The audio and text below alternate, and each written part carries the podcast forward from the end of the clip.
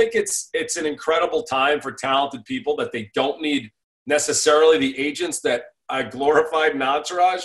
They're going to be less necessary because people are going to show their own talents. You know. This is the playbook where I give you access each week to the world's greatest athletes and executives about their personal and professional playbook and what has made them champions on and off the field. This is the playbook. I have a unbelievable guest, an entrepreneur in the entertainment space, Doug Ellin. Everybody knows, director, producer, entourage. It, it's interesting because everyone has different personality traits uh, to get to the highest level of success. And one of the things that you and I differ in is you're a procrastinator. Oh, you're not, huh? I don't want to be, by the way. I hate it. It's destroy. It's it's destroyed a large portion of my life, you know. So it's not a good thing, but it is, you know. I talk to a lot of people about this. Like after watching The Last Dance, it's it's not you know it's not just that Michael was the best athlete. He also had the best mentality, and you need both to do both. I'm actually, you know, I have Michael's mentality in sports. I don't have his athletic ability, but in what I'm good at, I'm kind of a little lackadaisical. So it's it's not it's not a good thing. That's so interesting, right? Because like I attribute a lot of my success that I took all the things. I don't have much talent in sports either, but I played college football off of this drive, right? Like right. Kobe, Kobe had a LeBron has extreme discipline. Like he's the first one in the gym still. Um, yeah. But it's interesting that you have it in sports, and then with you know what you're really quantumly good at, you know, writing, producing, directing, you're a procrastinator. Oh, it's a tragedy. I mean, you know, listen, they always say the best advice is like find what you love, and if that's what you're good at, you're blessed. You know, and uh, you know what I love is playing sports, and that unfortunately was never going to get me anywhere. So, you know, I, I, I did what I had to do, and you know, I I was always ADD, um, and you know, it it makes it a challenging thing to do this business. This business is very self-starting. That being said, I worked my ass off for 15 years, 24 hours a day. And, you know, as anyone with ADD knows, when you have deadlines, you're better off than if someone says, oh, just hand it in whenever. So when you're making a TV show, you don't have a lot of time to procrastinate or you're fired. So um, I, am able to do it when the whip is on. So.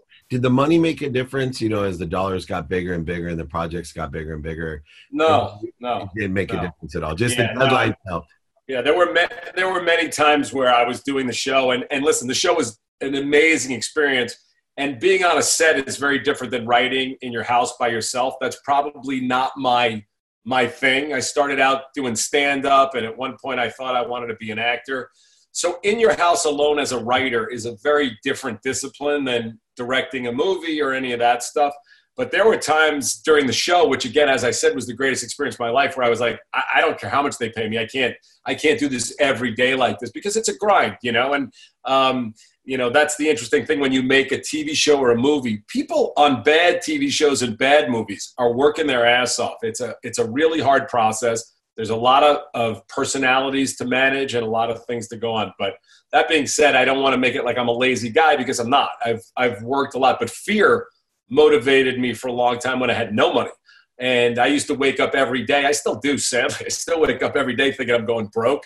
And i think that's sort of what drives me so that's amazing. I talk about the difference between motivation and inspiration, and you know that is a motivating factor, but it will wear you out as far as living an inspired life, helping you with all the other relationships in your life. People that are motivated by fear, it's difficult to have all the pieces in place because it will drain you and yeah. you have to get up for the next day and the next day and the next day. Well, I've been divorced twice, so probably you know I'm a handful to deal with. So I mean, I understand that. I'm getting more aware of it as I get older, but.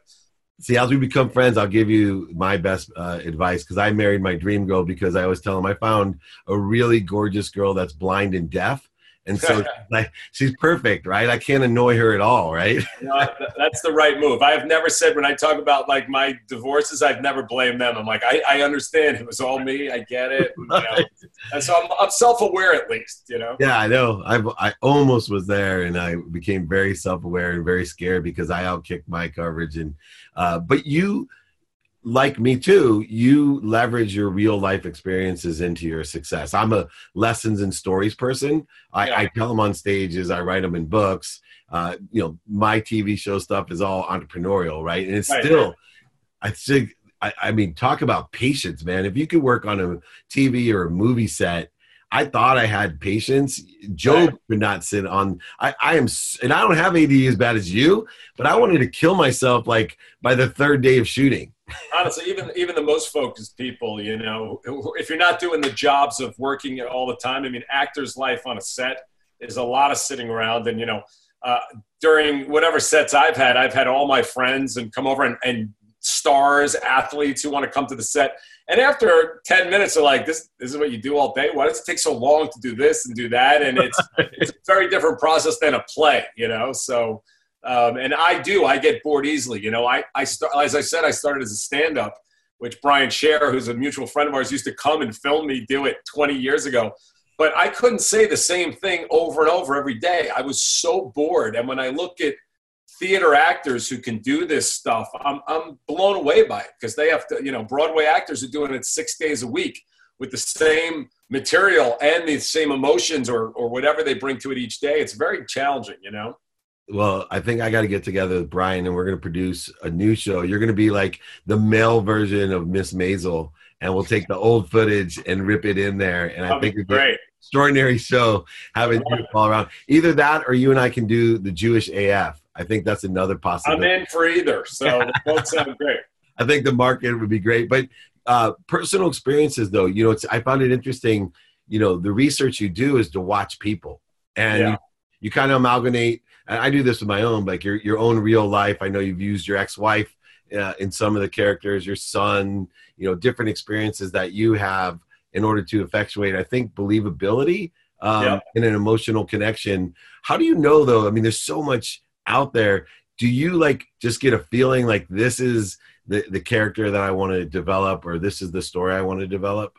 You know what every time and i'm working on a couple of new shows now every time i do it it really is it's like starting over. It's like i don't even know what i'm doing. So um, it's it's a challenging wild process. And i honestly you know i i literally like i i have this thing save the cat which is a screenwriting manual. I look at it and there are other books when i'm writing a pilot that i look at there are books that I read that that have me in them that I start reading like I'm reading to write a pilot. They're like, so in Entourage they did this. I'm like, yeah, I guess I did do that. So it's, a, it's a it's an interesting process, and you you do it is a skill. The more you do it, the more you hone it, the better you get. But as you know, as you know, which you don't seem to have this, but I'm a self-hating Jew, so I write stuff and I fucking hate it. It's like, you know, it's one of the biggest problems I have. I sit down and I write. I'm like, I hate it. And a lot of times I stop and then I look back on it, you know, which is interesting, even looking back at Entourage now, because I'm doing a, I'm doing a podcast with Kevin Dillon and Kevin Connolly right now that we just started. But I'm looking back at the show I haven't watched in five years and to watch it as just a guy, as if I'm not even involved, it's pretty interesting process because I used to watch it and see everything that I had a problem with, which most people would never notice. So, you know, it's a tortured existence there, to be honest with you. It's a little bit. So, I, I love that you're self-loathing because it was like I was I think super loving of myself because I had this mom that was more the typical Jewish mom. I could walk on water myself, and uh, so I had this false sense of uh, greatness about me that when I went tumbling down, all of a sudden I was like, "Whoa, humility is ugly." Yeah, you know what? I mean, I think for any parents out there, and I have two kids, and I try my best because it is important to build them up. And I had great parents, but they were critical. So, you know, and I had a brother who was like off the charts genius, went to Harvard Law, top of his class at everything. And I was always, again, ADD didn't exist back then. So I was just fucking lazy. And I heard it every day of my life. You know, you're lazy, you're this, you're that. So it does uh, take its toll. Yeah, but eventually they applaud you. That's the best part. My favorite part, I have the siblings the same way, you know, Harvard, Penn, Columbia. Right. Yeah, call them parents' wet dreams, you know, your typical good Jewish kids. And they're We're the Harvard of the South, Tulane. We were the Harvard. Yeah, of the we South. did. I, I'll, I'll, uh, I'll, I'll, I'll support that. And uh, I tell, I tell people when I, you know, I'm blessed to speak at a lot of schools. I'm sure you get asked as well for the, what we're special, our specialties. But I Yeah. love going to the Ivy League schools because, especially Stanford and Harvard, because I love getting on stage and saying, you know what, you guys rejected me twice for undergrad and for law school, and now you're paying me to speak, right? It's- it's this is nice. justice. And I said, and I'll add this to Harvard just to because I have a chip on my shoulder, especially with my brother graduated summa cum laude. I always say, look, man, Harvard could give me a full scholarship today, today to go to law school there, I'd still pay to go to Tulane. That's how great Tulane is. Well, by the way, I, I would too, and but two things for me. I'd never get into Tulane today. It's, harder than when I was there. And if you're talking Ivy League, that wasn't even. I, they wouldn't have even let me visit Ivy League schools when I was applying to colleges. So, but I did. I spoke at Georgetown once, and I remember just walking through it. Like, I mean, like this place would never have me. But uh, you know, I think you did a little better in school than I did.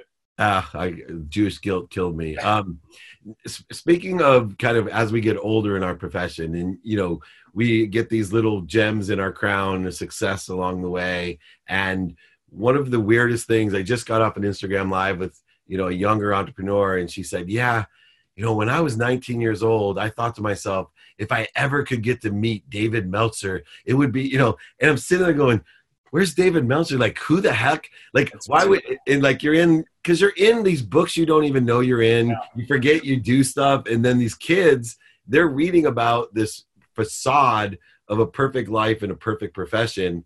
And I really want to drive home because I think you're so illuminating about it. Even the greatest jobs in the world, the one that we've had and experienced, you know, there's a huge percentage of it that sucks yeah. And I think what makes us successful at it is we're the type of people that can learn to love that percentage that other people just won't put up with.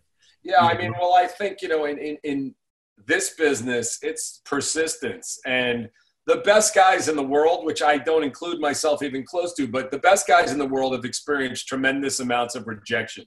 And you get it over and over and over in this business, and you have to find a way to not take it personally. But speaking about what you said before, the amount of messages I get on Instagram of people who said, which is interesting entrepreneurial wise, that they got into their business because Entourage inspired them, or they moved to LA because Entourage inspired them. Kids from India and from all over the world. And that's like the greatest thing in the world, you know, to hear that. And obviously, you set out to make something that hopefully gets people going in whatever way that is and when you hear that, especially a decade later, it's really satisfying, you know?